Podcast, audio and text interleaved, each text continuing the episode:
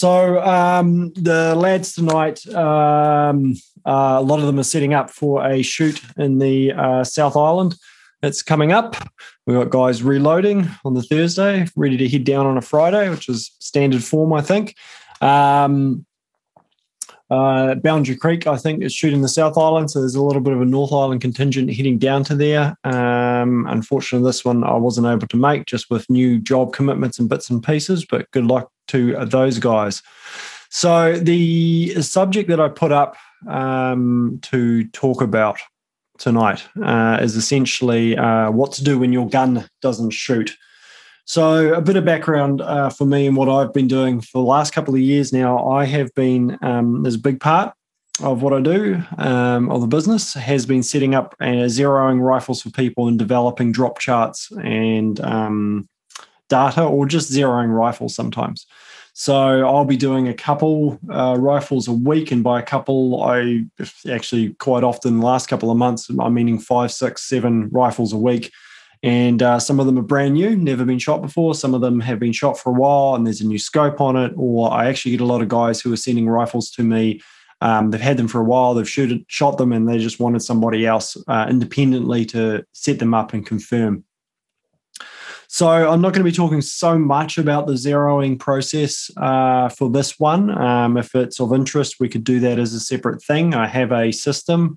Um, the way I do it, uh, a lot of people when they come out to a course and we show them through show the process um, are amazed or surprised that we can zero a rifle with less than a box of ammo.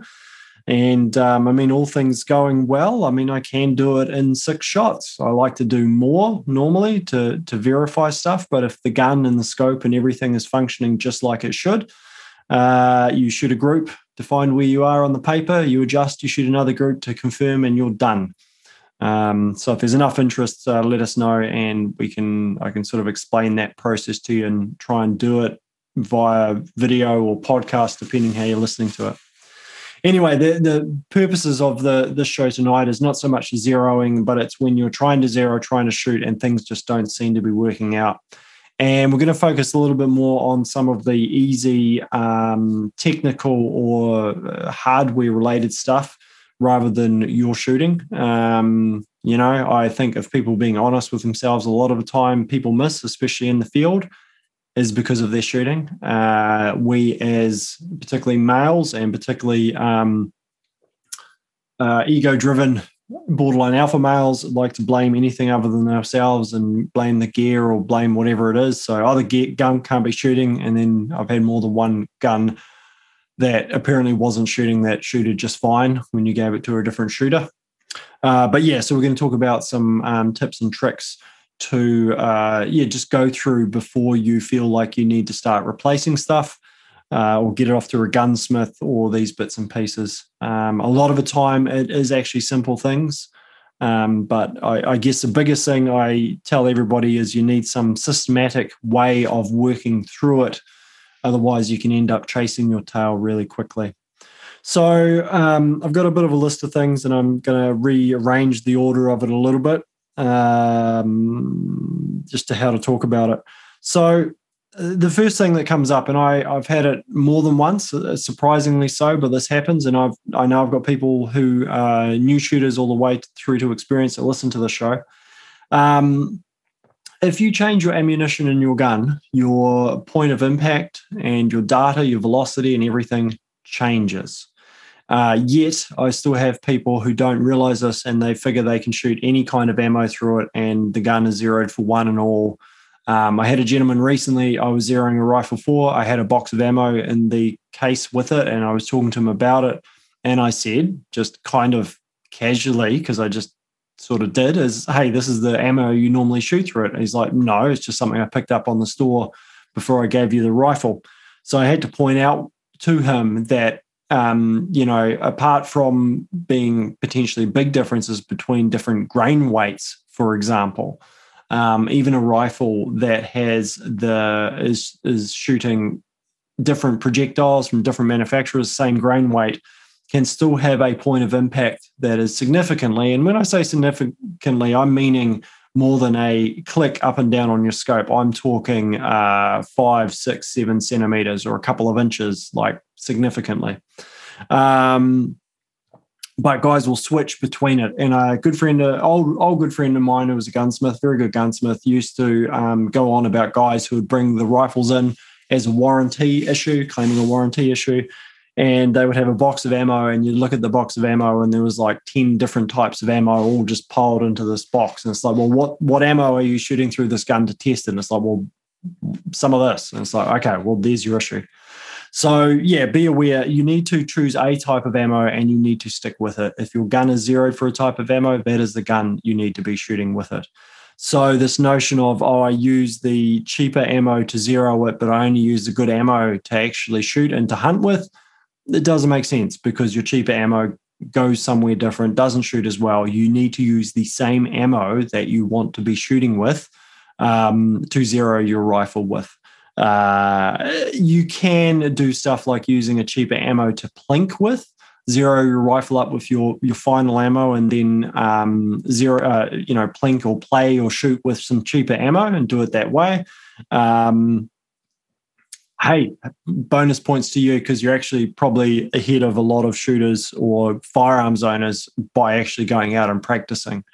Um, you know, so yeah, um, key point: you can't change ammo around.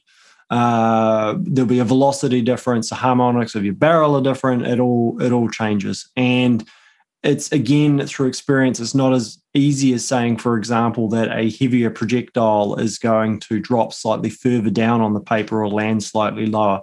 It's not that simple, especially at 100 meters. You can sometimes find where that barrel is whipping or where the uh, they talk about optimum barrel time where the projectile is leaving the barrel, depending where it's whipping at that point and everything um, yeah, it can, um, you know, it can go that way.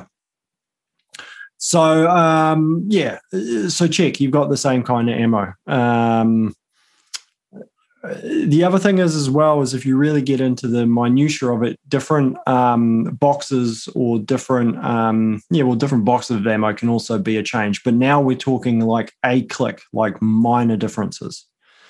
So uh, yeah, when guys are switching ammo around um, or switching ammo around halfway through zeroing, I've seen that done. I've seen guys shoot zero with one kind of ammo, and then we get up the hill having got some data and trying to confirm that drop data. That they then go, oh, I've used all my ammo, so now I need to switch to a different kind of ammo because I bought two boxes, but there was two different kinds of ammo. So again, we won't go too much into ammo testing, but um, find some ammo that shoots well in your gun and different ammo does definitely shoot differently in guns.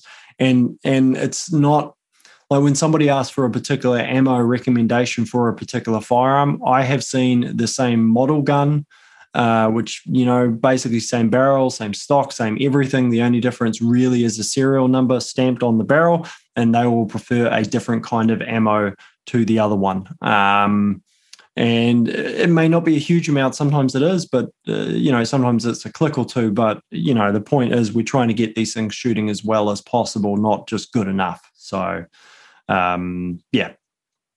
So yeah um, yeah make sure you make sure you um, sticking with that one kind of ammo. Make sure it's a decent kind of ammo. I mean if you're hunting you know from most guys who are hunting with a hunting rifle they may only shoot a box of ammo a year so if you add up what you pay for the gun, the scope, the trip, the time off work, lost opportunity, lost income, and everything, buying that slightly more expensive box of ammo is kind of a um, drop in the water compared to what everything else has actually cost you. It's a false economy to go, oh, well, that, that ammo is expensive. I won't spend it on that. Uh, if you're relying on one or two bullets to do the job, then it might as well be decent stuff.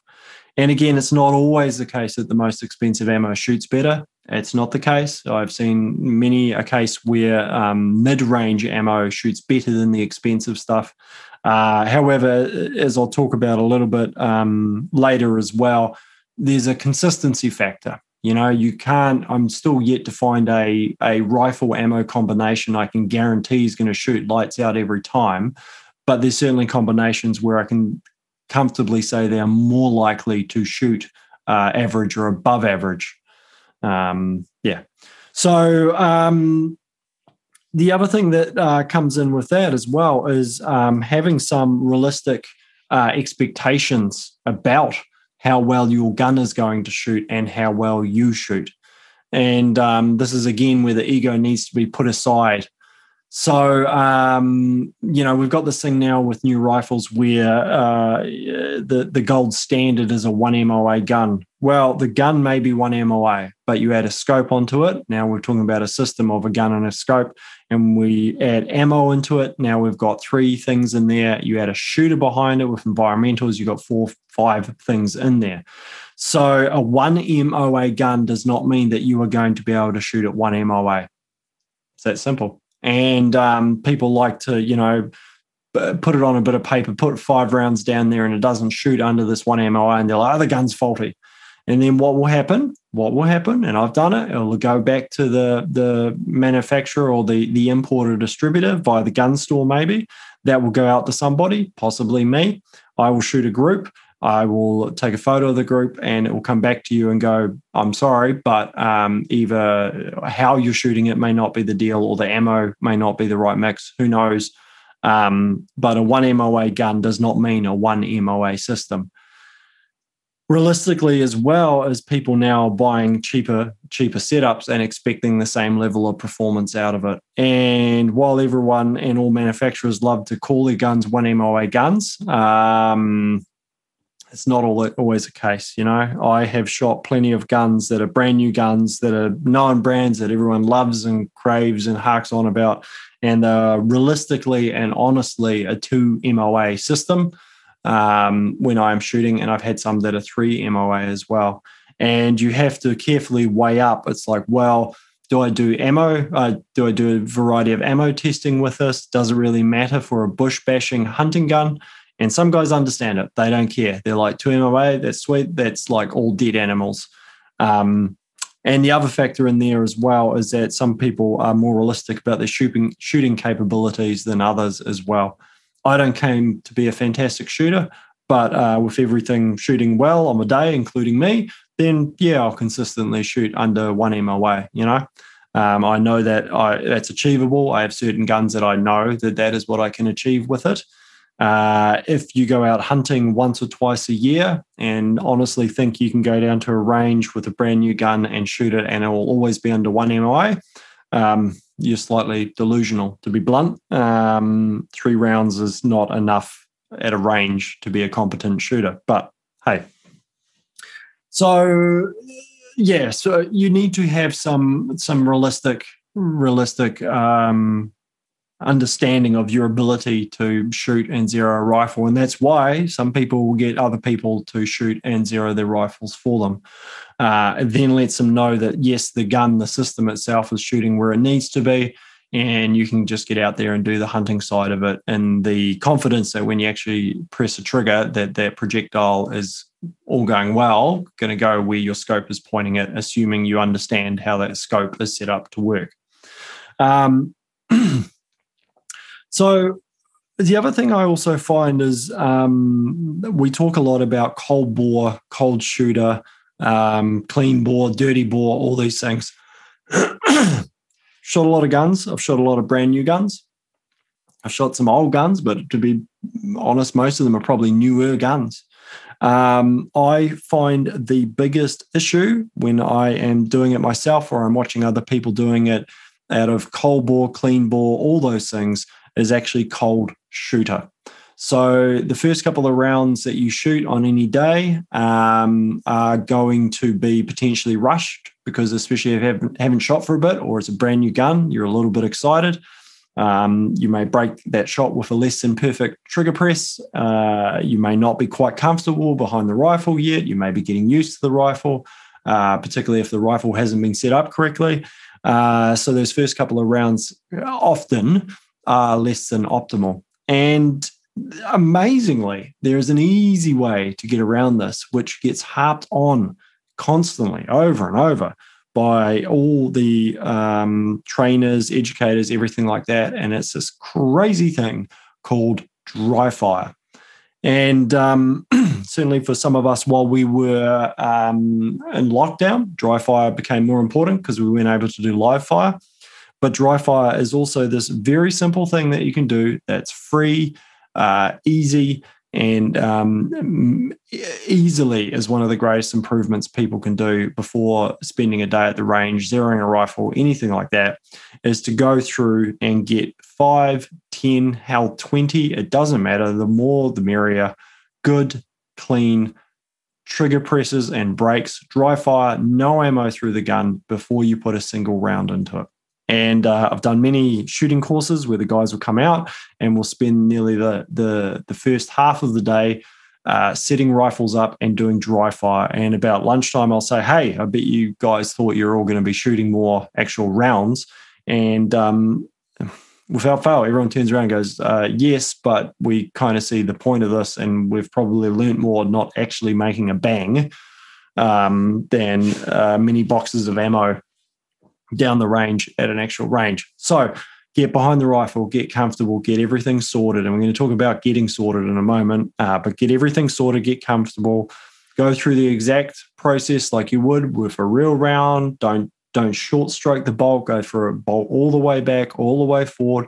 Practice getting that safety on and off, getting behind, nice clean press directly to the rear of that trigger, breathing cycle, everything. Like it was a perfect shot, thinking it's a perfect shot, working through the process do that a couple of times before you take that first shot of the day. And what it does is it gets a little bit of the jitters and excitement uh, out of the way, gets you into the groove, gets you into um, you know what you need to be doing to actually be shooting, gets you in the right frame of mind, um, so that when you break that first shot, that actual shot, you've gotten rid of of the cold uh, shooter side of things. Now, so we've got that. The other thing is, um, and this is not really when things go wrong, but it's probably worth mentioning, is the notion of a uh, cold bore um, or a clean bore. And there's two different things. So, cold bore is the idea that the first round um, will impact in a different spot from the rest of them because your barrel is heating up. And um, certainly for pencil barrels, uh, like some of a lot of the Kimbers, I have found this is a case, is that they get hot. They're very thin, very light guns, wonderful guns, super light. But once you've got more than two or three rounds, excuse me, two or three rounds through it, um, they start uh, stringing vertically. But on the flip side, um, I have also found that a lot of the um, barrels that people are actually shooting through the guns are shooting, or the big, big big um, brands, the common brands, drift a lot more than people like to think. And they'll be shooting and one will go high and they're like, oh, it's vertical string and the barrel's heating up, needed every cooling down. It's like, mm, no, possibly not. I can do some pretty quick um, strings of fire through the same barrels and um, they're okay. I saw an example recently where a guy had put uh, three rounds into a nice group and then had sent two uh, flyers, I suppose, um, would be lack of lack of a for lack of a better term flyers and they were significantly out. And um, this young guy uh, first time shooting this gun and possibly shooting full stop or shooting for a while. And i said to him look um, you've got three nice group and these two have gone out. Um, was the barrel hot? Maybe maybe. Uh, another question to ask is after you'd shot a couple down there, did you kind of get a little casual and maybe a little bit cocky about your shooting and uh, weren't paying as much attention and sent one out where it shouldn't have been?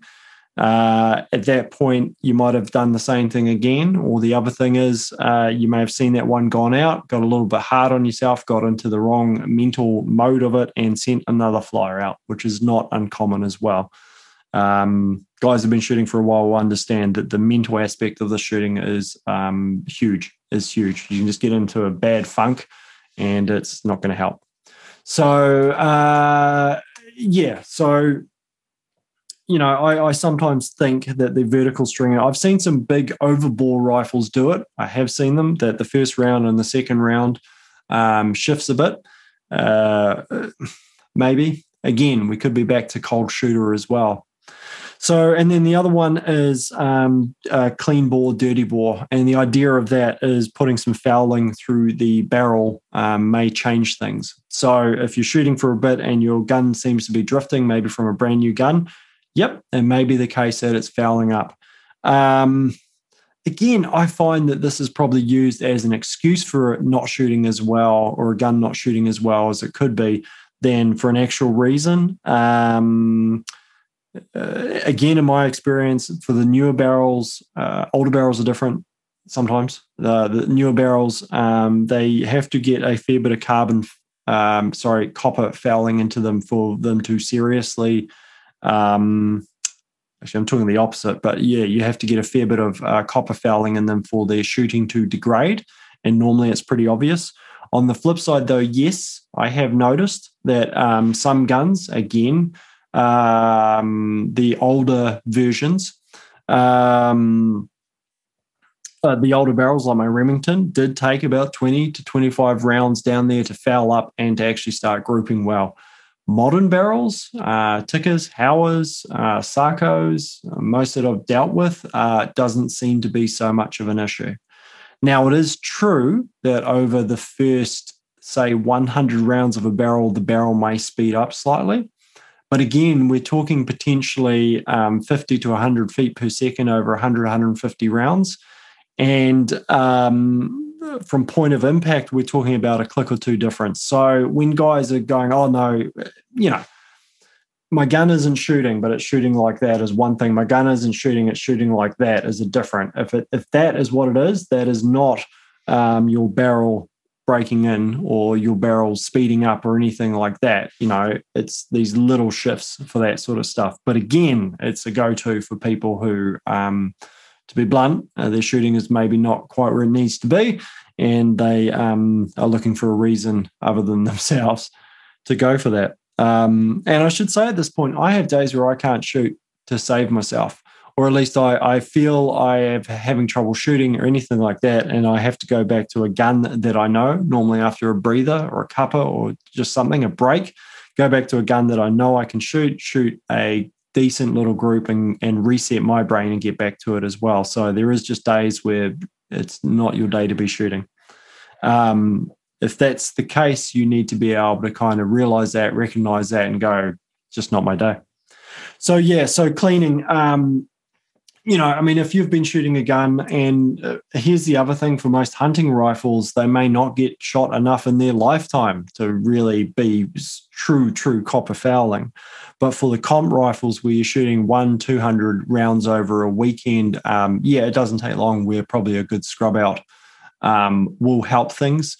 Um, remembering then when you've done that, that yes, you may need to put a couple of rounds back through it to get it back into its um, state.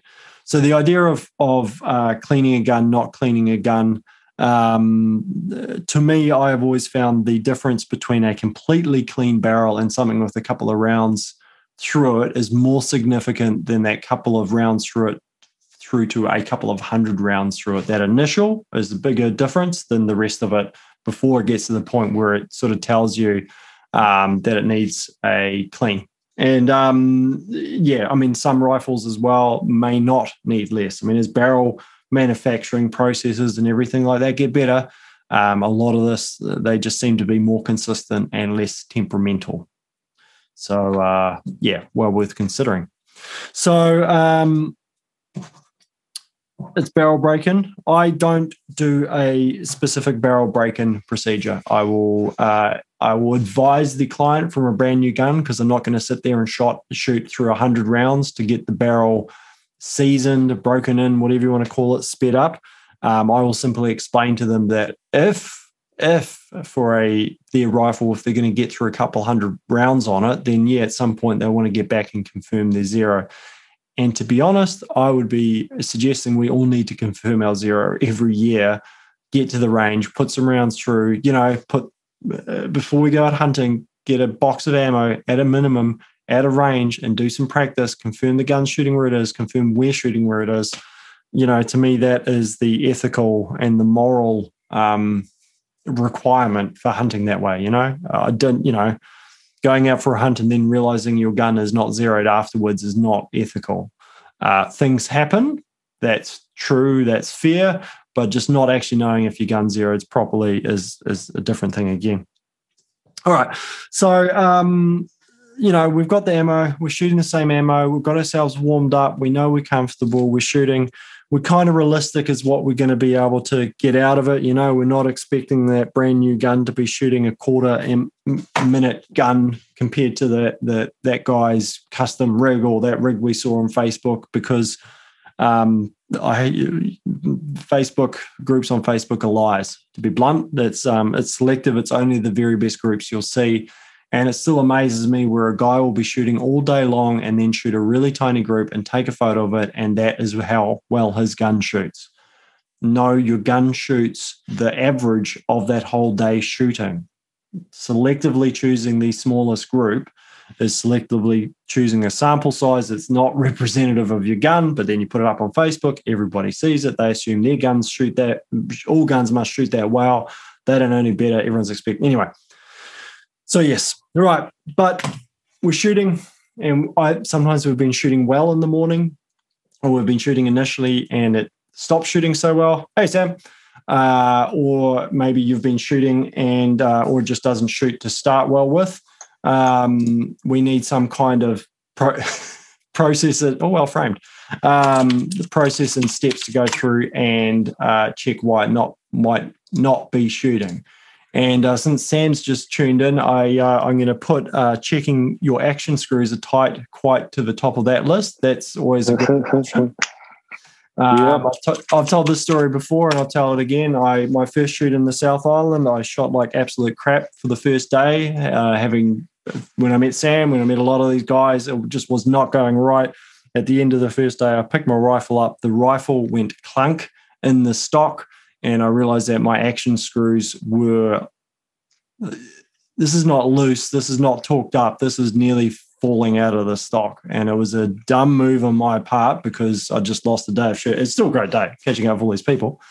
And then I don't know if I ever told you, Sam, but you, I borrowed an Allen key off Sam that night. We talked it up. Next day, my mojo was gone anyway. It didn't really matter. Um, but then about two weeks later, I realized my butt stock was also sliding around because that was also loose.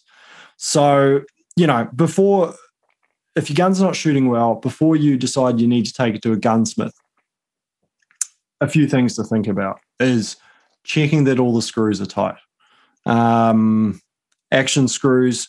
Another thing, I thought I'd put a comment in here. Not everyone might appreciate, depending who's listening in. Howas. So Howas in a uh, stock in New Zealand the way that a Howa is delivered to a lot of gun stores is a barreled action and a pile of stocks separate. So somebody in the gun store, normally at the back, one of the warehouse guys, which may have been me or may have been other people, is putting them together. They may or may not be tight, talked, who knows? It's put together possibly on a Friday before we get out. So it's a real good idea with a lot of new guns um, to basically pull the thing to bits and rebuild it. And you might not be comfortable doing that, but at a minimum, I would be checking that the action screws on the bottom are torqued and snug. Um, I think Nick said to me several times that you guys, when you're doing those setup days, you pretty much just strip the guns to bits and put them all back together, eh, Sam? Yeah, that's part of our, um, our course is um, uh, the, the, the PR1 course we do. We actually, um, yes, that's one of the first things we do when we start going over. We we talk about going from the muzzle or you know or suppressor or can end um, of the rifle and work our way back to the buttstock, checking mm-hmm. everything on the way that everything's tight. Um, one thing I actually just started doing is um, um, marking um, marking your suppressor with a yep. with a white mark on the end of the barrel and on the can, so you just kind of glance up and see that those two lines are are lined up correctly to the same point. Well, um, it's surprising. So if we start from the front, because I've written a list down, so let's start from the front of the gun. And suppressor, I think, is um, sometimes responsible for a lot of a gun's been shooting well and suddenly stops shooting well, and groups uh, rounds are flying all over the place. Is more than once after me dicking around trying to figure out what's going on, I've actually gone. Oh, hang on a moment, you know better than this reach forward and the suppressor has come just slightly loose, um, yep. which is where those markings on it for a quick reference is a great idea. Um, and this is good, good, um, good barrels, good suppressors, good everything. Just because it occasionally comes loose now and then is not just a, a, a panic sign, but the way tolerances work, sometimes it just happens, you know. Um, and a good nip up, so just checking the thing is tight, yeah, can make a world of a difference. And I suppose from a hunting point of view, if guys are out bush wise and something might get banged, that'd be the first thing I'd be checking as well that the suppressor didn't get banged.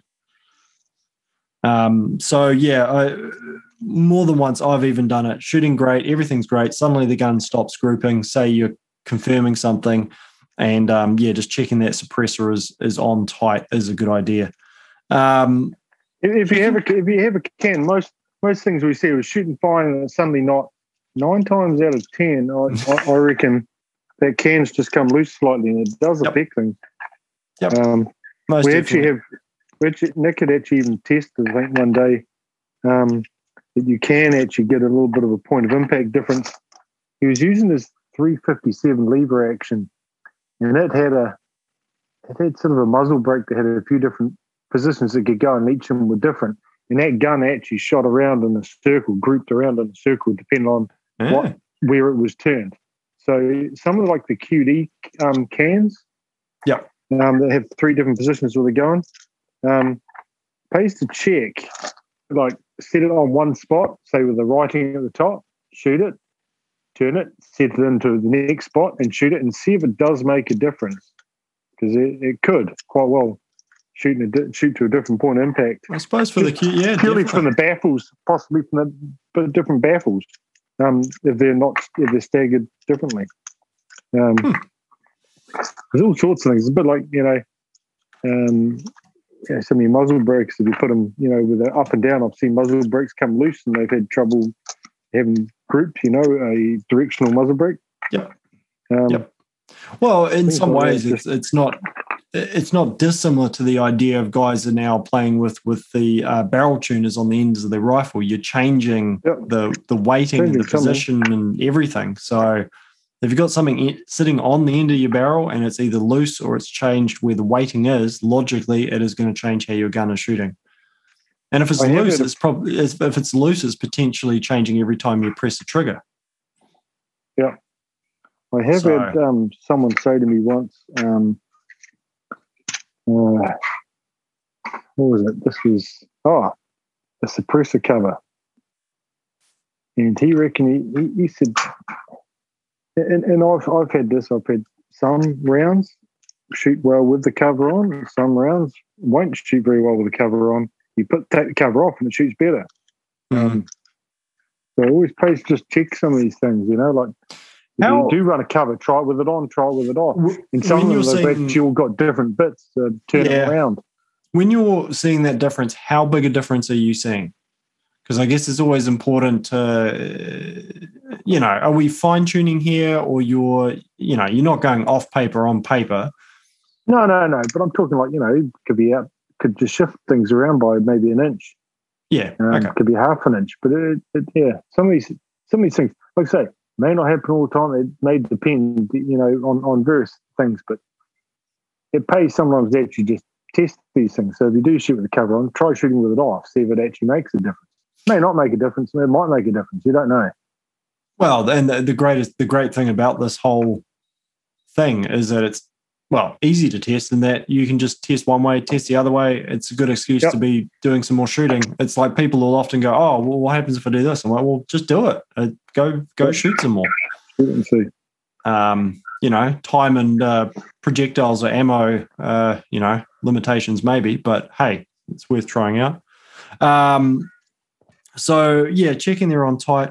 The your on the inside, the um, the the bushing on the inside of the scope, uh, sorry, of the suppressor where it touches the baffle, um, can be another place. I've seen those come loose as well and uh, slightly change point of impact or just start causing some issues.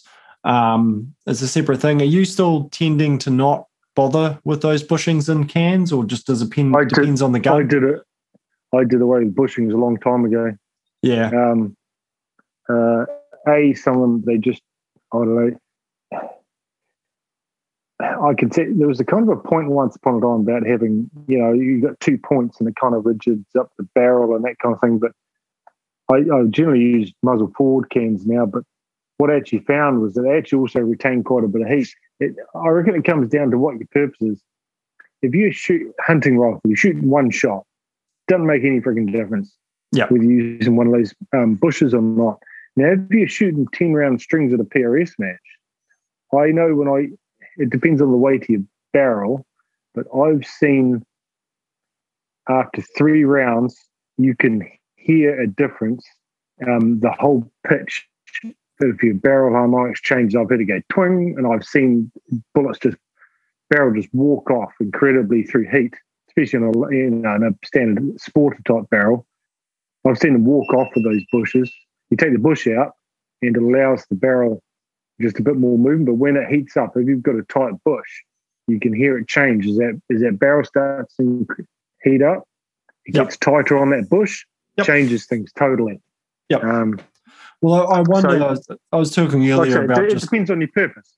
you know. Yeah, I was I was talking earlier about wandering barrels, you know, where barrels heat up, and I do wonder sometimes if that is actually the accounting for more of the wandering than the barrel itself that's heating up. Again, depending on the thickness of the barrel and, and design of the barrel and everything like that. But yeah, the probably the biggest the biggest issue I've ever seen for guns that were shooting well and then not was the suppressor just came loose. So uh, I encourage everyone. The first thing to check is just if things have gone pear shaped, stand up, grab a breather, and then just check that your suppressor hasn't come loose.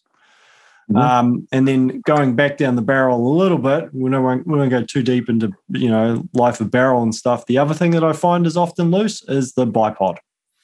So um, had a guy last week. The guys were having a bit of a challenge with the shooting, and this is actually I talked about it earlier with the guy where he shot three and then had some flyers, and then wasn't sure what it was. And um, well, I said, "Oh, maybe you you got a little cocky with the shooting and everything." He said, "Well, maybe I did." Then I shot it. Then I also realized, although I, I shot better, I also realized his bipod was uh, loose on the spigot, which is the first thing. So the whole bipod itself was slapping around on the spigot. So we tightened that up. At the same, well, I untightened it because at that point I pointed out or realized that the uh, bipod was also mounted on backwards, and um, you know you don't know what you don't know. So I asked the guys like, "Do you load the bipod? Have you read that on the internet that you need to load a bipod?" He's like, "Yep." I'm like, "Well." It's backwards, so you're nearly pushing it off its legs. Oh, Harris style bipod, so it's you know nearly collapsing the thing every time. So we turn that around. Um, and then, of course, the cant on it as well was loose as all hell. So the gun was flopping around in it. So, I mean, anything that is not tight on your gun and is shifting from shot to shot is going to affect shot to shot. So a bipod loose on the spigot because the spigot's coming loose or the, the adapters had it or whatever it is and the cant on it, Mhm. um, yeah, can can affect things, especially for guys who are not necessarily loading or positioning behind their rifle the same way every time. Yep. Yeah, Yep. I've, I've I've had a few times come loose on my um my three three eight. I've had the uh, the screws come loose on on the Picatinny rail that I mount the bipod to. That on the three three eight seems to be often. I've Loctite it. I've done all sorts, but they just still seems to keep coming loose. So I have to just be aware of that. Um, Well, that, but that, that, it's it's all, it's all that. It's just that little bit of a rock, you know, a little bit of play under recoil. Things play and move and rattle a little bit. Um, especially things be- like the three three eights or your magnums or anything like that where they're belting around a bit. Um, you know, but I mean, there was a learning curve for me after my, you know, the Alpine shoot where you know the bolts had just come loose. That I will regularly now, just a matter of fact, go through. Although I tend to be taking stuff out of stocks and in stocks anyway, but I'll just go through and check all these fixings on any rig like that, just because I don't want to happen uh, that kind of thing to happen again. Um, I, I, I hadn't been one for marking stuff, but um, when we started doing our courses and that, Nick's been a bit of a stickler for it. I've decided to start doing it, and I've marked all my rings and all sorts of stuff. yeah. Um, What's the incidentally? What's the pen you're using for that? Because I'm trying to find a decent I- pen. I actually just I actually just got a um, it's like a white ink marker, like a white paint marker. Um, Yeah. I think I just got it from um, Warehouse Stationery. Um, Same. And I- kind of it. can't- it's got the ball bearing thing inside. Yeah, it, yeah. Well, I- yeah. I kind of did that, and I figured by the time it wears off and you notice it's worn off, it's probably time to check everything is just sweet again and remark it. It's not a bad way of going. Oh well, I can't see the marks anymore. Let's just double check all those screws and everything, and then remark it. Um, yeah, and yeah, especially like I say, your your s- most of the screws won't come loose. The Suppressor being the the um, one on that. So stocks in regards to whether your your, stock is still free floating or anything like that, I have some, seen some cheaper rigs that seem to have drifted enough in the stock to be touching the side, and it's sometimes just a case of releasing the action screws up and um, centering the barrel again and tightening everything up. Um, most higher end rifles or chassis rigs, stuff like that, that's not an issue. Um, but yes, I have just seen some guns where you kind of just loosen it, recenter, and, and tighten things up.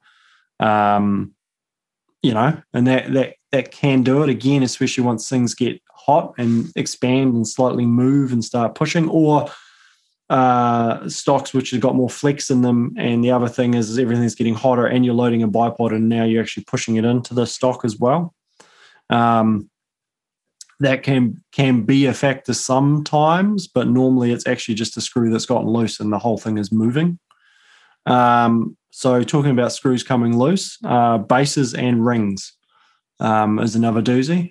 Uh, I was at a range once and some guys were shooting. One guy I could actually hear was getting frustrated about how his gun was shooting.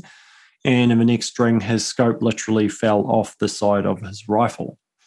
Um, weirdly enough, 10 minutes Why was it mounted to the Why was it mounted to the side of his rifle? Sorry, it fell off, fell down, falling down off the. Yeah, yeah, yeah. um, and the crazy thing is, is like ten you minutes fell with that one, later. didn't you? Yeah, I did. I, yeah, ten minutes later, um, another guy had exactly the same problem. It's just like how? It fell off the side of his gun as well. Yeah, it fell off the top, down past the side of his rifle. There you go, pedantics. Yeah, um, yeah, so um, yeah, I don't, I don't know how that's pretty damn loose, and but I've I've seen it happen. I've you know again I've been zeroing a rifle, getting frustrated, full hell with it, and then you just do something, go to change a turret or something, and you notice the whole scope moves. Um, again, this is where having a system of going through and checking everything. You know, I think we'd adjusted the scope. I'd set a, a brief adjustment for the guy. We'd loosely set it all up, all good. Started, got excited, started shooting, and hadn't fine done the final torque up on those um on the rings on that case.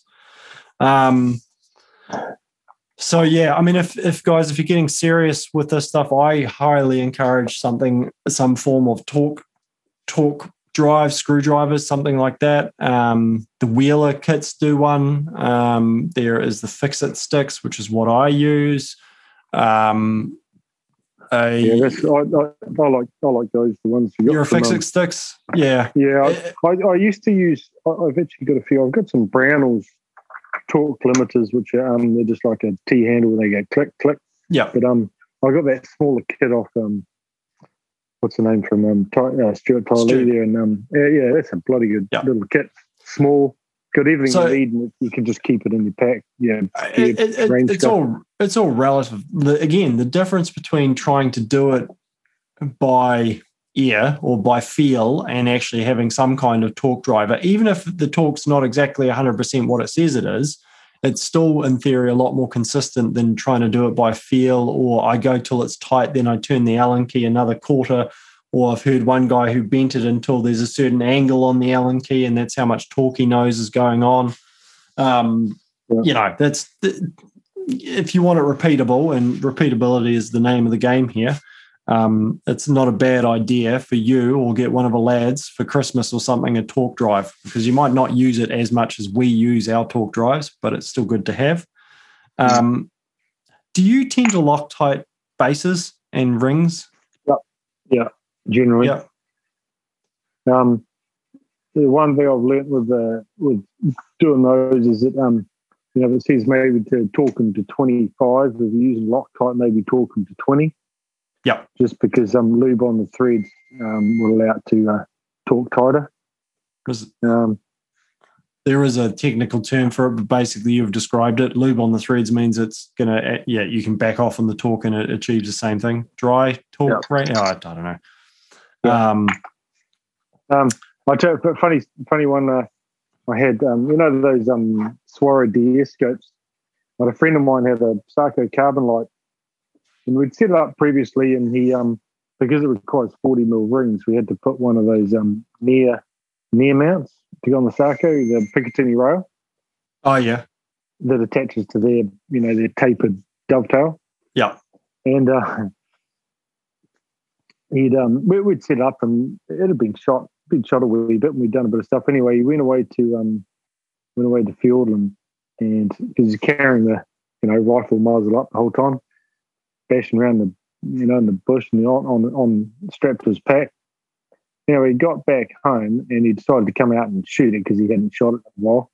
And three shots in the scope with the whole Picatinny rail slid off in the face. In the face. But think, what, what that was, what that was, the like recoil on those Sakos is supposed to obviously as the recoil comes back, it wedges because they're tapered, yeah. supposed to wedge and get tighter. But when you're carrying those guns, you're actually carrying it up, and there's quite a bit of weight in those scopes, like they're about a kilo. So every time you jump off stuff in here, you've got the jarring of this big heavy scope going to go the other way, and only has to move a tiny amount, and that's going to come loose. So what I said, I said, this is no good. So I, I took it into the gunsmith, and we um, tapped a screw down at the back through the Picatinny rail and into the back of the action um, through the dovetail, so that there's no way you know, it, it would go shift. off as tight as it could, and there's no way it can come back off. Yeah. So that's how we fix that gun. So if anyone's got a Sako and they put a pick rail, I, I tell them you should do that because that with a heavy scope, that is, you know, I've seen it happen. Um, I'm sure it can happen to. Is it? You know, is that two lads who both had, two lads who both had carbon lights? That he one. He had a carbon light. He had a carbon light. Yeah. Was it two? Is there two of them who hang out together who both got carbon lights? No. No, that's right. No, I saw something. You, I, I, saw something similar um, up in the store. I think there was a couple of boys from down south who were visiting, and they were having trouble with the scopes coming off the back of their carbon lights. And same thing. I think it was prior to going on the dovetails. The sliding, uh, prior to go on, yeah, prior to going yeah. onto the pick rails, and it was off those dovetails.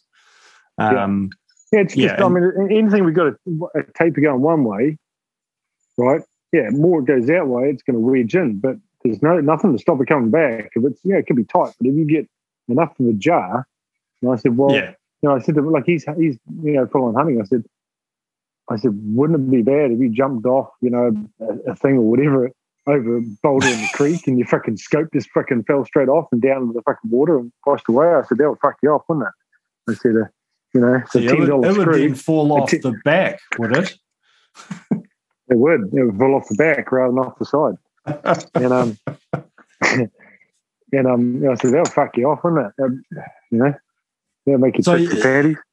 Yeah, so so that's the same thing. Um, you know, again, for guns with not shooting right, check the things are tight. You know, a lot yeah. of this is going to go back to if it's shooting good and suddenly isn't, check the thing is tight.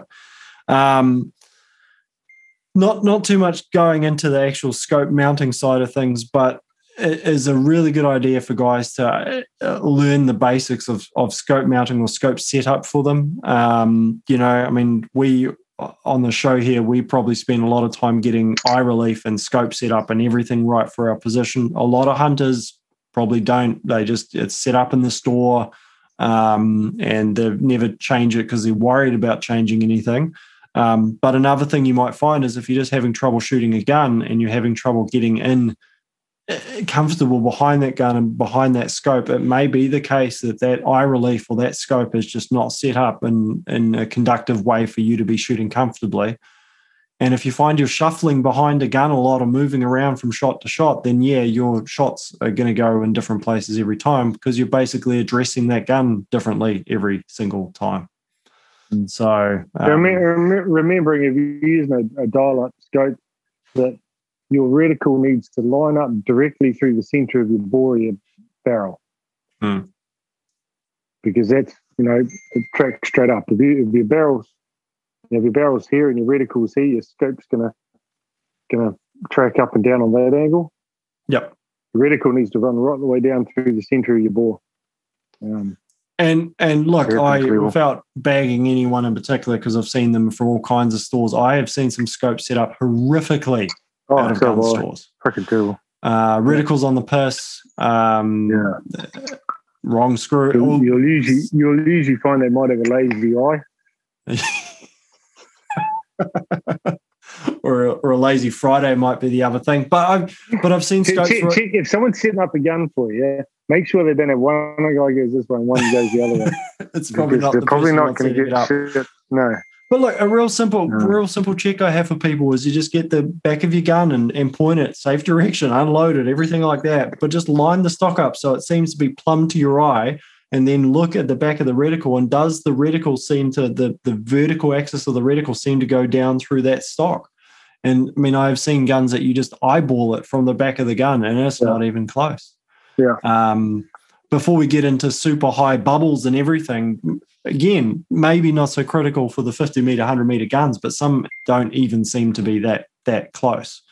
Um, and the other one I've had recently, more than once, is uh, and I will I don't even need to look through these guns sometimes to do this. I've had a couple of rifles turned out that the diopter, so the do I have a scope here? I don't have one up here, but the the adjustment right at the back of the scope where your eye looks into has been wound out. That you noticeably can see that the thing has been wound out. Um, and unless you are wearing significant corrective lenses, there's no way that a diopter should be that far out. If you don't regularly wear glasses or contacts and you find a diopter's wound that way out, then you'll probably find that winding it all the way in is not going to be perfect when we kind of go from the perfect diopter setting, but it's going to be better than where it was. Um, and often I've, I've had a guy recently, nice, it was a Swaro, and I just I grabbed it, I just dialed the thing in for even looking through it, gave it back to him and said, Does that look better? And he's like, It does. I'm like, Yep, you you just had like a plus three, plus four, something crazy um, lens correction, you know, like thick glasses at the back of your scope. Just just while we're on that, um, quickly.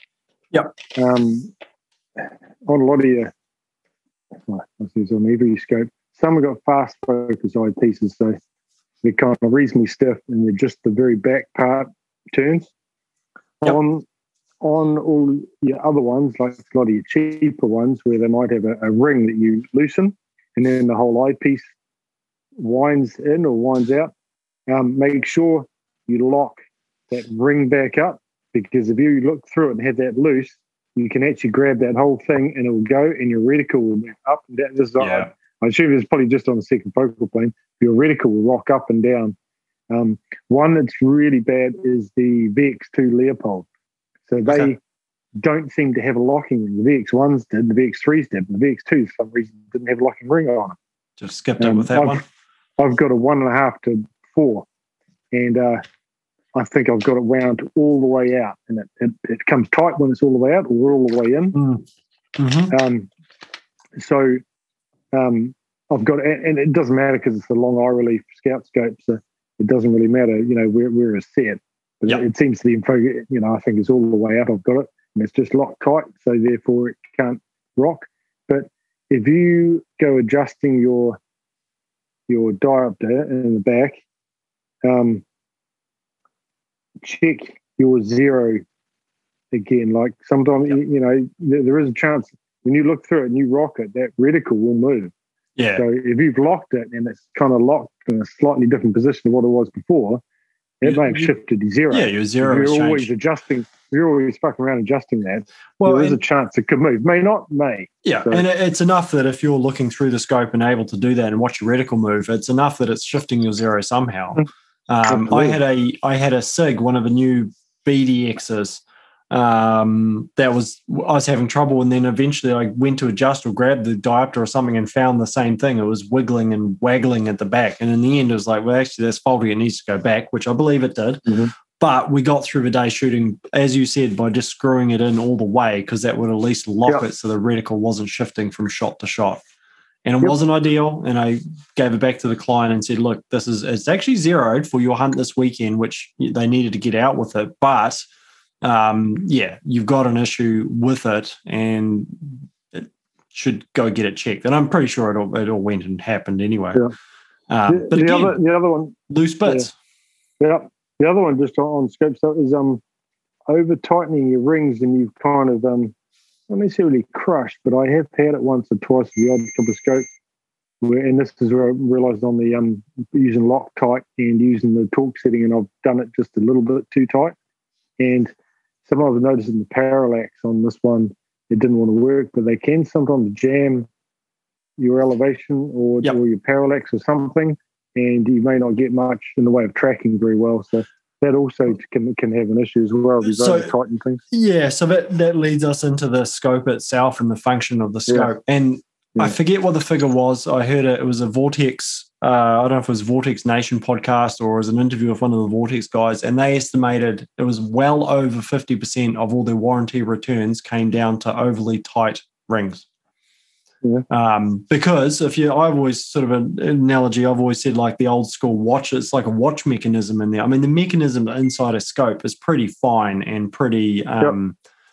delicate, maybe not the right, whatever it is, but you then put it into a tube, which has got very tight tolerances going on. And then you take that tube and you compress it. And you're not to the point where you're pinching or marking it, but you're just compressing it down and then stuff doesn't function as well as it can do or should do in there. Yeah. And they were saying a lot of the times they can mm. loosen it up, wind the thing back down, everything out. It actually comes springs and everything loosens back up, pop, proper torque, and the, the scope is working again. It's not necessarily a permanent damage doing that, yeah. unless some dude's like snapping screws and stuff off on the rings, which I've um, also heard happen. Poor, poor cheap rings too. Like you know, I've seen yep. I've seen some stuff where just um you know, I, I used to try to say to guys, if you're putting a decent scope on, you put some, you know, the dialable, put some decent rings on, because I've seen a lot with a, you know, cheap rings and haven't been lapped. Like, I mean, it's like you say we use Talleys, you know, Talley one piece rings where you know they just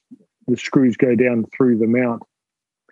They have a tool for that that has a gap so that you can tighten them up through yep. it so that, that lines the two rings because those holes, you know, they if they're a little bit off, put that tube in, it'll start, you know, bending things, and that'll cause that can cause erratic function yep. of your scope where you do it and it may not move, and then suddenly it jumps and moves and things like that. Or sometimes may not even be able to get things zeroed; it may be off one side quite a lot. Um, so, so there's all sorts of things like that that you know yeah. use good rings and do them properly, and you know that sometimes can get rid of quite a few problems. With accuracy. I, have had it happen a few times as well, where you're you're setting the rifle up, you've gone through and checked everything, everything torque wise and everything seems okay, suppressors on mm. tight, but yeah, the scope just does not seem to want to behave and track like it yep. should. And normally, it's the cheaper end of scopes um, and you get to the point instead of being able to shoot and measure and adjust specifically and shoot and everything works like it should which again the higher end scopes i find normally are easier to zero because you you know you measure that you need to come up or left three clicks or whatever it is you click and it, it shifts some of the cheaper scopes, cheaper rings, odd, odder settings, yeah, you just have you kind of click a couple over and shoot, and it doesn't go where you think it is. You click another one, then it goes screaming past, and you're back to that game of clicking a few, giving it a tap, which you used to only really have to do with the older scopes, but sometimes give it a tap to make sure everything internally is settled.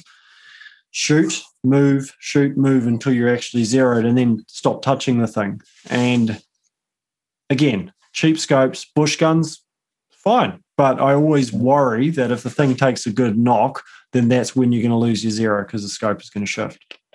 There is there is quite a thing too with um with new optics um fitted. So you know, I never see so much you know any any of this with um older scopes, but especially I've noticed with a lot of like the Leupold VX5, VX6s you know, the elevation turret's not usually too bad, but the windage ones are terrible. You, you turn them, they don't move. You turn them, they don't move. Then suddenly they move. And um, so what what I tend to do um, with a lot of those scopes before I even put them on or put them on before I start zeroing, I'll bloody just fucking full to one wind. side, back the other, back and forth, back and forth on the top, up and down. Give them a good wind, get all that um all that grease that's in them, um, you know, moving and actually allowed to work I know I did notice with one of the um, element ones that I played with once, and uh, um, you know, it was brand new, straight out of the packet, and like turrets went very nice, and I was like, these are a bit. Anyway, I wound them a little bit, and then I wound it back down, and I wound it up, and then suddenly they just started coming real mm. nice. And it was just purely just well, brand new, maybe, too much grease. They just needed yeah, just needed a good, good. Or it could be a case of assembly with it. Someone's, I'm gonna, it's going to sound rougher than it probably is, but they've put a bit of grease on the threads or in some part of it, not necessarily nicely spread around. So by yeah. moving it, yes, it just spreads that that yeah, lube grease. But yeah, a lot of like just you get a new scope, just fucking work the turrets a wee bit, and then you'll find it'll it'll yep. track track a lot better to start with. You get zeroed a lot quicker. Mm, um, agreed. Agreed.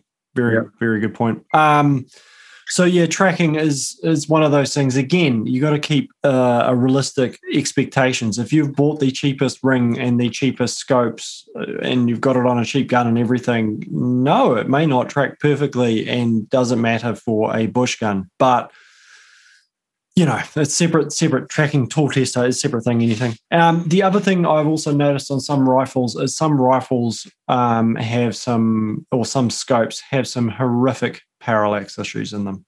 Um, and even some scopes that should be better. And I maybe it's just the amount I'm shooting that I'm getting more aware of the parallax. Um, I generally find it is on, well, logically on the fixed parallax. So it's fixed at 100 yards. Often we're shooting at 100 meters. I don't know if it's me just noticing it more. Um, but yeah, the I more the, had... the more the better optics you use, the crappier everything becomes. Hmm. So, uh, but yeah, I have had. I mean, I have had had some scopes where you just get behind the rifle. It's a fixed parallax, and you move your head around, and the the reticle is just moving off the paper, on the paper, and everything like that. Um, if that is the case and that is the gear you're dealing with, then you need to get very, very picky about your head position behind the rifle. Um, the adjustable parallax, if you can dial the parallax out of your scope, is not not that I'm encouraging people to be lazy with their fundamentals or their positioning, but it lets you kind of move your head around a little bit, and the parallax isn't going to punish you as bad as that fixed parallax cheap scope where your head is on a different place on the stock each time. So again, we're back to if, if it's also the eye relief is wrong and you find you're shuffling on it because of length pull and you're just moving heaps around on your rifle and the, there is parallax in your scope, then yeah, every time you press that trigger, you're probably hitting a different bit. What have you done? Double charged, undercharged, lost no, no, I'm just, check, I'm just checking they're all good. I don't want you making a squib load up while you're uh, busy talking on the show. Then we can then we can do about basic reloading faux pas and you can tell us all about it. So yeah, but yeah, the parallax I have noticed, and sometimes it's a cheap scope. That's this is part of the issue with you. You know, um, you get what you pay for on certain things. On saying that, uh, to be fair, I've had some high end scopes that also just seem to be a prick, but they seem to be the the odd one out that needed to go back and have a look at rather than you know, again talking about that that notion of I find the more the better gear is just generally more consistent. It's not a guarantee every single time that everything will be perfect because some things just don't. You know, there are genuine warranty or manufacturing issues, but I just generally find the higher end stuff is more consistent, easier to do. Not all the time, but often. So that's your parallax. Got the screws, got comfortable with that. Um, Red oh, beating, yeah, beating um um, right, let's let's get into it. So those. Well, before we get into our betting and the, and pulling a gun to bits, is there any other, you know, on the range things that we need to be thinking about and checking that might have just done them? I mean, to me, most of it is something has come loose, starting with the suppressor, then checking your, you know, um, yeah. And the only only thing I oh, we do we do we do check we do say um, uh, a bit of a, a twist and a and a lift on your barrel against your stock. So by doing that, A, you can just check. And I have had a barrel actually come loose on my 338 before. Um, I finished the match and I was like, and I was like, I'd finished shooting. It was it was the King of the Range or one of those. Um, and a buddy, yeah, I I went to um I went to check my muzzle brake or something. I went to put a bullet and suddenly the whole barrel turned. That'll do it. so yeah. Shit, that'll come. That'll come loose. I was wondering why, like the last string of the day we are doing, it had been fine, and then like I end up just chasing the round around the target. Like the first shot was on, and then the second shot was high left, and then and then so I went up high left, and then it suddenly hit high low right. You know, and, um, so you know, oh, sorry, no, like it hit it hit high left. So I then aimed low right, and then it hit low left, yep. and it was just it went around. And, and then after a few shots, I'm like, I'm just chasing this around. I'm just going to aim center of the plate, aim center of the plate, and, and one went on and one went off. I was like, oh, there's something odd here. And then, um, yeah, I found the barrel had actually just come slightly loose. Um, and I've had um, Picatinny rail come loose and that thing like that thing used to beat up everything. I had to glue everything on because I was always gluing stuff back on it. It was just, it just seemed to rattle everything loose, that thing. Um, the, I, I, guess one thing that maybe uh, also I want to stress and get across to people as well is if something isn't seeming to go right with your gun, you need to have a little bit of faith in yourself that what you're observing is actually happening rather than sitting there and going, especially for guys on a range where they're going through a box of ammo or just something's not working. Stop, think about it, do something about it, and try and fix it rather than just hoping the next round will somehow magically fix stuff because things are, you know, and when something's loose, it's like no minute, no many more rounds you put through there. If the scope doesn't seem to be tracking right and you really feel that you've moved assuming you understand, you know, one MOA, 1.025 inch, and every you understand how it's meant to be tracking. But if it doesn't seem to be right, then you're probably right, and you need to do something about it rather than just com- continue shooting and hoping something will change magically. You know, I think that's a big thing. As I watch guys just keep shooting, you're like, well, how we, are you going to change anything, or are you just going to keep on hoping that some somehow it, your gun's going to start shooting better? Stop, fix. If you're not sure and there's people around, ask, confer, you know, get a second opinion. Um, but yeah, things don't normally correct themselves if we don't actually stop and do something to fix them. Um, one other thing that you just I just thought about, which um, I've seen happen once, and this was during a comp, so this was a specific situation. It was like the action screws on on a on a on a Remington, can Man, I volunteered that right at the front. I know I you just did. Like, this is not, I just you know, I still had to bring. Oh, okay, fair enough. Hey, I'm aware. It's all good. um, no, this was a this was earlier days. It was a Ruger RPR 308 when they were the bee's knees still. Um, uh, 308. It was an Oceania Defense uh, can on the front and a big muzzle. Uh, sorry, suppressor cover. You know, full thermal uh, mm-hmm. Armageddon style proper cover.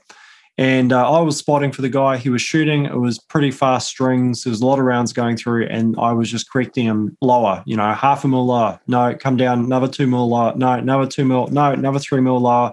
Four mil, and he went through a string, and it was ten plus rounds. So big strings in this comp. And afterwards, I'm like, were you even listening to my corrections? Because I kept on calling you down, and you just kept on shooting higher and higher and higher. And he's like, no, I was holding further and further down. And what we I had an inkling, you know, immediately like, oh, okay, the heat barrels, barrels maybe coming up or something. So um, didn't touch the suppressor because it had the cover on it, right? Touched the barrel, too hot, you know, burning hot. Uh, touched the action. The action was so hot that you couldn't touch the action. So what I said to him was like, well, humor me because it just this cover had been on it. Can you take the cover off your suppressor cover, uh, off your suppressor, and we'll let the gun cool down and uh, see how it shoots. And because because everyone has a spare Oceania Defense titanium suppressor in the bag, he said, "I oh, actually I've got another suppressor. We can just swap it over." I'm like, okay. So in the next stage, though, ran it without the cover on it, and the um, overheating issues basically went away. So the combination of that suppressor cover doing its job, the Mirage cover was keeping all the heat in, so you weren't getting any Mirage issues. But the heat has to go somewhere; it doesn't magically just disappear it was staying in the suppressor, getting transferred to the barrel, going all the way down to the action, and the whole thing was overheating. Taking that cover off was enough to fix the issue. So, for guys who are running suppressor covers or Mirage covers that are the proper heavy duty ones, they are designed, and if you look at a lot of the PRS guys overseas, they will take their cans off or they'll take the covers off at bare minimum in between strings of fire. Because uh, if you don't over a couple of stages, everything can get very, very, very hot. Hunting won't be an issue. Uh, longer ranges at the range or stuff like that, yeah, it could be an issue. So if you're getting heating over overheating issues, again, you might find taking that suppressor cover off might just help. Also, remembering that if you're running over barrel suppressor, your yep. can's getting hot, and you've got a bush in the back, there's nowhere for that heat to go. It sits mm. here and cooks underneath the cover. Um, so yep. yeah, pay, so the, that, the that, covers are awesome. downfall with an over barrel. But yeah, if you got the bush in the back, I mean that that whole India barrel sitting under that can is super hot and hardly ever cooled. Um, yeah, and it'll probably probably wreck the India barrel quicker. Your crown will burn out um, more, I guess, probably. Yep. Um, so yeah, so that's I don't know, man. That's that's a fairly comprehensive list of things to be checking and going through just on the range. That's all sort of stuff that you can probably fix on the range or when you're actually shooting and sorting before you have to pull the thing and go, oh, you know, something's actually wrong. Take it off to a gunsmith. So, um, for a bit as well, you mentioned um, bedding. So we've done all that. We checked everything is happy. Everything is good. The gun is just still not shooting at that point, I suppose you got two options. You can either, depending what you want to do, and the the bedding thing, I guess I we say before this is also again how well do you want or expect that gun to shoot. Um, so bedding might be an option, and I, I know I know you love bedding guns. I know you it's yeah, you like to do. Yeah. Um, so one we noticed quite a bit, especially in ones like uh, with the Tikkas, um, when we have them, guys come to the range and they shoot like an eight inch group. We know most of those usually shoot pretty good. What we usually find is that there is um, a bunch of uh, gun oil between the action and the uh, and, and the whatever it's bedded to in the plastic stocks or whatever. Um, also, some people that love to oil the shit out of their rifles. Mm-hmm. That stuff soaks down and gets everywhere. It soaks down through your action screws and into the bedding area. And what you end up with just a hydraulic action, and you just find shot after shot that they just um, they just they just don't they don't shoot accurately. So to to explain for people when you when you say a hydraulic action, you've got some kind of fluid or liquid, I should say, a liquid yep, in between, between in between two solid surfaces. Yeah, and it's shifting and moving slightly. So in this case, yep. your recoil lug on the action and the well, it's not necessarily the, the recoil lug. It's it's not necessarily generally the recoil lug. It's usually you know where, your, where your action base, screws are. Base of yeah, sorry, base of the, action. Yeah. yeah. So yeah. that's now shifting every time again, only slightly, but shifting enough, pulling the when you're pressing the trigger that it's physically shifting, but probably also affecting the harmonics of your system um, and causing issues with it. And that's again, although we're not even necessarily we are talking bedding, but we're not talking about bedding a gun. We're just talking about pulling the yeah. gun out of its action and giving it a good clean. Yeah, good clean um, out. So like you know, be be wary of your oiling your gun you know, I never oil. I didn't put any oil near mine. I'd use grease before I use, you know, oil. A couple, a couple of drops of grease on the um, back of the recoil lugs, and that's about it. That's all I do. Well, um, it's it's not. Use, it's not like one of those um, cleaning things with the uh, what do you call it? A ball guide. Yeah. That puts the oil doesn't get oil in reaction. If you put, you know, damp mop down from one. I'm sorry. What? It, so, so, sorry. Sorry. Sorry. People clean their balls or, or don't use ball guides? Who, yeah, who would not use a who in the right mind would oh, not use a ball people, guide? Plenty of people yeah. don't use a ball guide. but you know what I mean? Like, you, I know what you mean. Run, I'm feigning. Yeah, yeah, you run something through with oil, and, and oil yeah, soaks everywhere. So yep. and that gets in there. And I find a lot of that. You pull guns apart, and it's like the it's they've oiled the shit out of it. Yeah. yeah, drenched it, and it goes through, and it just gets all stuck back in the bedding. I so um, clean it all out and then they get re-oil their gun. Yeah, and then they grease the yeah. Well, no, yeah. I'll grease all the crap out of it. Yes, so yeah, yeah you pull these yeah. actions a bit. Or the other one I do find is you pull an action to bits because I've had guns that don't shoot, and eventually I go right. Everything on the outside seems fine. Pull the pull the gun out of the action, and find half of the forest sitting underneath between the the yep. gun and the action. And They just slowly work away. I've seen blood and all kinds of man stuff under there, and you're just like, yeah, good old clean. Um, you know, if there's a, a bit of a branch or a twig or something gets jammed up between the action and the barrel, which I've seen. Yep. Um, um, Greg Duley did a um, they had a really good show of that on on one of his TV shows here once, where they missed a missed a stag and they went back off down the truck and pulled the gun apart, and there was only the gunk under it. And they cleaned it out, and then it shot well again. But it, yep. you know, it was out by a couple inches. At four or five hundred meters that they were shooting, it was enough to gut shoot the thing or, or mm. put it, put the bullet underneath. Um, yeah. there's a difference between those two, but yes, yeah, yeah. Well, the, yeah, they, they, claimed it went underneath. I think it, it, it nicked the bottom of his belly. Um, and and what what can what can happen with that as well is it might be fine and then eventually shifts enough to cause an issue. So again, it could be shooting fine and then goes goes pear shaped, and you found something underneath has finally shifted enough to cause cause that problem. So yeah, I mean another thing, especially being in the bush, something like that. Apart from the fact there's possibly moisture under there as well, pull your gun to the bits, give it a clean. Yes, some rifles then need you to revalidate your zero, but as I said right at the front, we need to be revalidating our zeros before we go out hunting anyway, just to make sure ethically that we've the, the, the rig is shooting like it should be. You know, yeah. um, a lot of people a lot of people can't because a lot of people aren't. You know, I know to range know, that, but yeah. you know, it is all it is all nice, but yeah. Um, you know, a couple of grains of powder on that. That's good. good. So, uh, yeah, I mean, so so checking that the, the bedding on your gun is actually okay. Uh, I've also pulled some guns to bits, and the bedding, bedding, the factory bedding can look kind of shoddy. Uh, mm. It might still what, what, What's that? What did the bedding start at? What a bidding? What? What, what did the bidding start at? uh, Jesus. Um. We'll put Google Translate on for North South yeah. Island. There must be a translation for it. Eh? Um, yeah. The bedding. I'm not even drinking at the moment. This is the other amazing thing. This is yeah, I was about voice. another.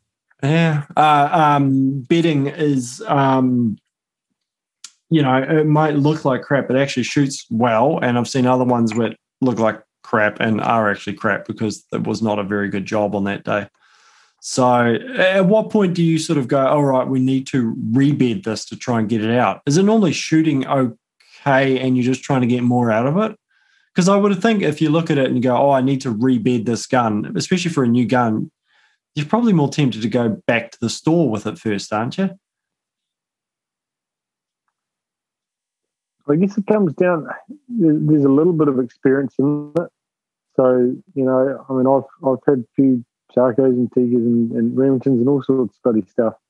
And sometimes, you know, they're kind of, they're not bad, but you just kind of look and you go, mm, I reckon, I, I know from experience that if I bet it, better. I, yeah. they generally shoot pretty freaking good. And, yeah. um, you know, some might need a little bit of light relieving, um, and some just need a little bit of bedding. Um, bedding usually doesn't make a gun not shoot. I haven't had that happen before. Yeah. But um, other people may have, but yeah. Um, wow. There's also another one. There's also another one when it comes to talking action screws. Um, the next talked a little bit about. Um, I I haven't noticed it, but he I don't shoot these guns, so I don't know. There's um Steyrs and Rugers. Um, apparently, with this cross bolts and, and action screws, Nick tells me that he, they can tune the accuracy, I think it's on Rugers and Steyrs with front and rear screws. Like some of them require quite a lot of, of torque up, up the front, and you can yeah. actually tune the accuracy with it. I don't know how, but anyway, that's I mean, I, claim. I hey, you can. Um, I don't know about center fires. I have heard of yes, it, it's a factor. I certainly know for the 1022s, Ruger 1022, but that's see that's a single screw. It's not two screws the way oh, that yeah. works, and yeah. it's often it's got pressure points on the front, depending on the setup. Anyway, that yes, mm-hmm. guys have. I've seen an article where the guy was just slowly torquing it up um, over time, and just it was tuning tuning basically his groups. It, it brought his groups down yeah. and opened them up. In theory, it would work again with anything that you're tightening up or loosening up, you know, I would just, it, I guess it's going to be depends just how much difference it makes. Like, I don't think it's a difference necessarily between a gun that's just shooting eight MOA down to one MOA, but I think it's definitely a way to tune a gun that's shooting okay yeah. already and get even more out of it. Um, yeah. You know, once you know that your action screws are actually, you know, relatively tight, then the actual final torque is um, is more tuning rather than a fix. Um, yep. Well, you know, I mean, just just the straight. I mean, we've seen, I've seen Tikkas with oil, you know, brand new Tikkas with oil in the bedding that would shoot in eight inch groups at 100 meters. Took them apart, cleaned them up, put them back together, took the screws up properly, that would shoot then half an inch. Mm. That's a big difference. That is a big difference. And, and, and is- a lot of them would take it, send it back to the shop, and the shop, Yeah. most of the shop guys would go, "Well, I don't know." Yeah. Um, one one thing as well. they don't know what they're selling. One thing I'll I'll say as well, I've uh, bore scopes can uh, drive you batty. I've seen a, a guy who bore scoped a brand new rifle and decided that it was faulty, but it shot well under the guarantee. Yeah. And it was an interesting conversation because there, there was a mark. There was basically a mark right through the inside of the barrel, which I then found was not only in his barrel; it was probably of all barrels around the same vintage as well. Um, so there was probably a, a machining. I never got a clear answer what it was, but the gun shot okay. But he decided to look at the and he ball sighted and was like, no, no, no, that that's got to be. It can't be right. And it's like, well, it shoots. So what exactly would you like the gun to do beyond shooting within spec? Mm. So uh, just again, be careful with some of these things that you can kind of talk yourself into issues that aren't there as well. Um, but yeah, I mean, uh, look, uh, it's always this thing. It's always a good idea when you, especially when you're doing these things. If you can't, if it just doesn't seem to be shooting, uh, be humble. Get somebody else to shoot it. Just confirm. It just removes you out of the the out of the uh, equation as well. Because someday Yep. we all have our off days, you know. Um, Um, oh, one one other thing with the um, suppressor we didn't go over was um, um, baffle strike. yes, So I've seen some cans which Yep. actually will never. The guys just something's happened in the can. It's baffle strike, and they just will not shoot again with it on. They just you just cannot get them shoot accurately. I've seen that. so um, so it's had a baffle strike at some point, and that's So the basically baffle just, strike. Sometimes you can hardly even see it. Like Yeah. I've seen that. It just they just will not work. You take them off and it shoots perfectly fine. Put it back on, it just will not shoot. Um, well, I've actually, actually a handful of times. Yeah, and, and also something as well that we didn't really mention is that again, if you're at the range and it's all not shooting very well, take your suppressor off, put a couple of rounds through if Yeah. you can without the can on it, just to rule it out. And it may be often if it might, like you said, the baffle strikes might be so light you have real, real trouble seeing them. I've had it where it took sort of a couple of us to look at it and in the end of the day, though, if we put the can on, it, it didn't shoot well. We took it off, it shot fine. So we're like, well, Yeah. even if we can't really see it, we know what it is now. It's a suppressor, whether it's a baffle strike, threat, something, something is not not happy with it. Um, I have managed to. That's right. I- have managed to um, just shoot through a completely wrong caliber suppressor. That was a good one. You know, the Yeah. um, seven mil through a two two can didn't work particularly well. Funnily enough. Did they have a better hole size after? Yeah, well, yeah, bought it out pretty well. Um, but that was just um, two two suppressors, the same model suppressor, same look. The client had given it to me, given me the wrong can. Some of these guys Um, write pretty freaking size on them either. No, they, this is it. I I looked. I was like, you know, I mean, to be fair, I check ammo going into the back of guns. I had up to that point, I hadn't always, you know, actually double second guessed the clients. But um, then he said, yeah, I got two cans, and funnily enough, he said, I I had, I had this inkling one day that might happen. Uh, so I guess, Yep. lads, if you got that inkling, go get a pen or something and write on it because you're probably right again. You know, you are right. But uh, Hardy's Hardy's are pretty good. They have the caliber size and the bloody um and the the thread. Yeah. On these, Check your thread. quite a few don't.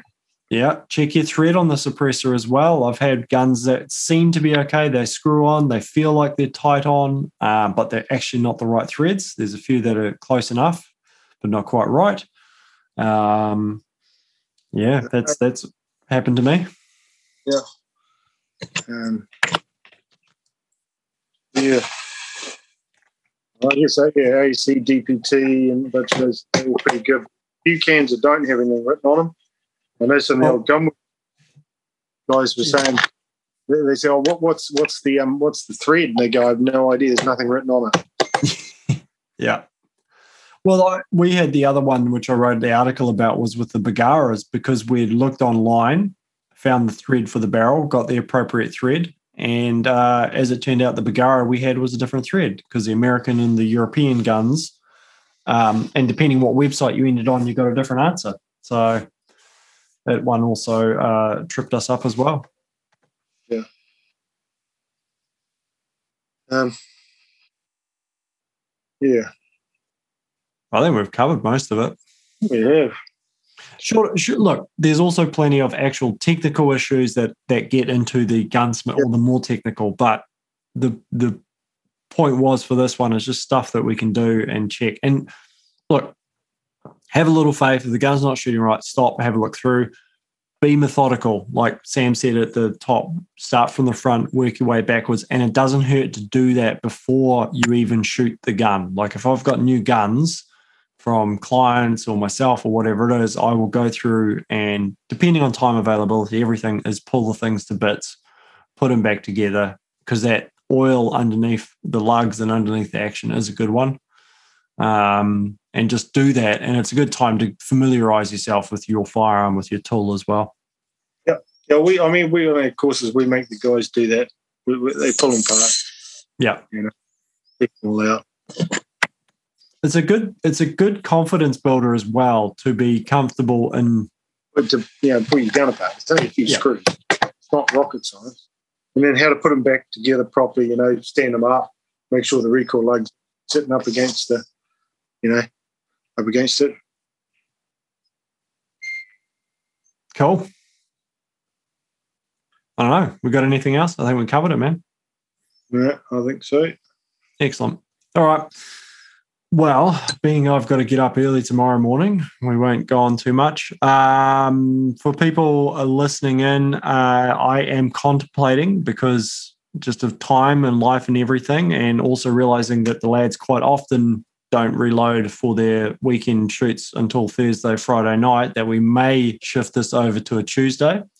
So if you've got any thoughts on that, let us know. Uh, the podcast is a separate thing. You can listen to that whenever, but the live recording – we might look at it earlier in the week, um, just to give me, for a, life reasons, some breathing on space.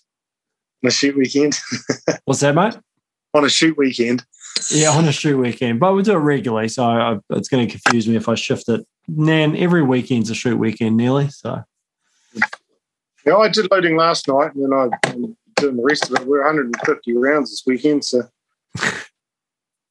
I was supposed to have done it last week, and then I only shot the gun. I'm shooting the shooting the 308 this weekend. Oh, nice. So for a while, not with this barrel on it anyway. Um, mm. So it's actually uh, shooting quite quick. Shoot a 155, and it's doing like uh, Cronny was three three thousand ten feet. Um, Jesus. And uh, I trued it at 2950. 660 and I didn't have any issue, no stamping, primers were fine. I don't know why. Um, yeah, seems sure right there. So. You found the magic fairy dust load for a 308. That's quick. It is quick. Actually, at 700 meters, it's only 0.3 mil and a 10 mile an hour crosswind less dope than a um more dope than a than a Creedmoor. I mean, I, I uh, early days of my 308, I got it shooting 3K, but I soon had loose primer pockets and I didn't know any better. I was it was hot, yeah. hot that one. I didn't my brass didn't last long, but load I always use for everything. But the only thing I've done different, I used to run it in a 16 inch barrel, now it's in a 20. But um, I seated the bullets a little bit deeper because yeah. I was getting the bullet when I put the mag and was catching the um the feed ramp. Yep. Um, so all I did was did that, and yeah, I don't know, run it, and it seemed fine. So, charge, so I don't know. Yeah, it was. But anyway, all good. All right. So, uh, lads are tuned in. Thank you very much for tuning in. Uh, whether you're listening live or on the podcast, as always, uh, do get in touch, say hello. Um, subjects, thoughts, ideas, and uh, again, do us a favor share, like, tell your mates about it because it's kind of how people learn about this sort of stuff. And uh, yeah, we're trying to put out resources for people that are useful, and um, it's only any good if people actually get to hear this stuff. So, Sam, thank you very much. Catch up when you catch up. And um, yeah, have a good shoot the weekend. The shoot next weekend. Yeah. I think Graham must be, those guys must be on the way down, are they? No, I think they're all having last panic reloads and they're heading down shortly. I know Ian's on his way down, but then he drives all over the country. So he was crossing over tonight. He was due here in the morning, I think. Yeah. He's calling in here, I think. And then um Fraser's due here like he's leaving six o'clock in the morning from Queenstown to come here for the day and come shooting before we go. So nice. Mm. All right, lads. Have a good one and catch up with you soon. Thanks for listening to the show. Please, if you enjoyed it, make sure you're subscribed either by your podcast app of choice or by heading on to precisionshooter.co.nz and subscribing. Even better, if you want, you can support us directly by joining up, which also gets you access to all the articles and members only content not only on Precision Shooter, but also the bloke.co.nz. Thanks again for listening in, and uh, until next time, have a good one.